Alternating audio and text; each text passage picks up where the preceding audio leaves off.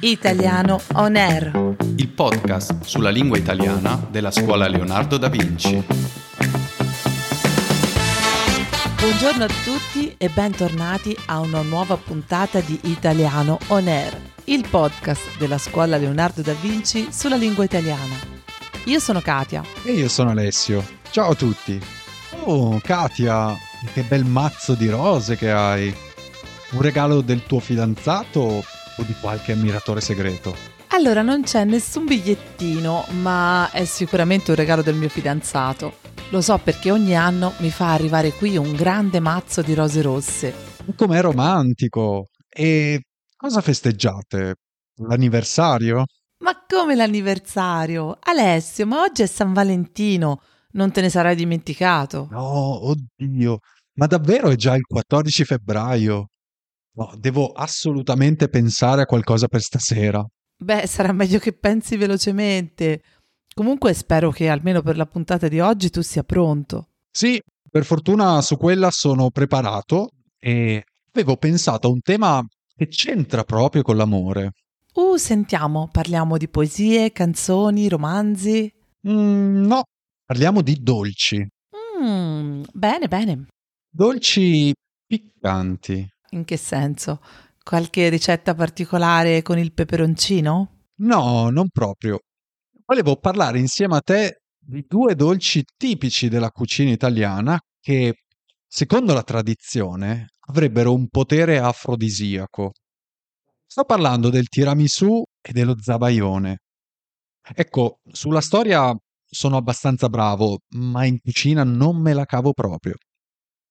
Ti ricordi per caso gli ingredienti del tiramisù?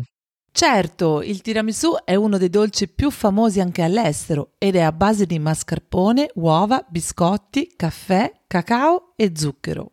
E sai anche da cosa deriva il suo nome?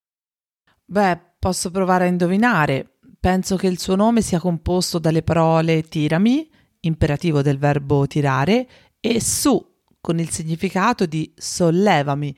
In effetti, dopo che hai mangiato un tiramisù, tutte le sue calorie ti fanno sentire davvero pieno di energie.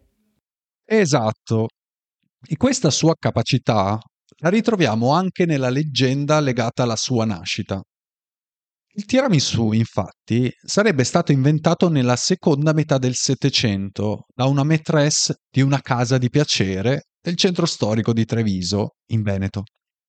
La signora, padrona del bordello, avrebbe ideato questo dolce afrodisiaco per rinvigorire i suoi clienti e risollevargli il morale prima del loro rientro a casa.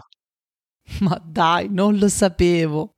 E dello zabaione invece cosa mi racconti? Lo zabaione ha una storia ancora più curiosa. Si tratta di un dolce molto semplice, fatto con tuorli, ovvero la parte gialla delle uova, vino marsala e zucchero. Ci troviamo proprio a Torino nel XVI secolo, dove viveva il frate francescano spagnolo Pasquale de Bailon.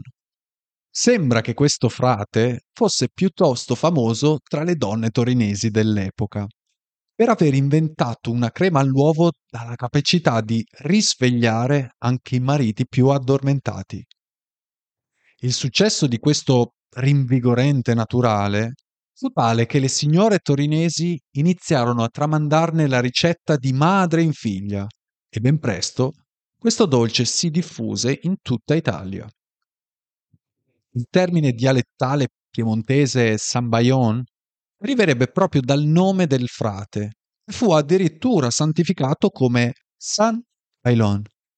Da San Bailon deriva proprio la parola italiana Zambaione.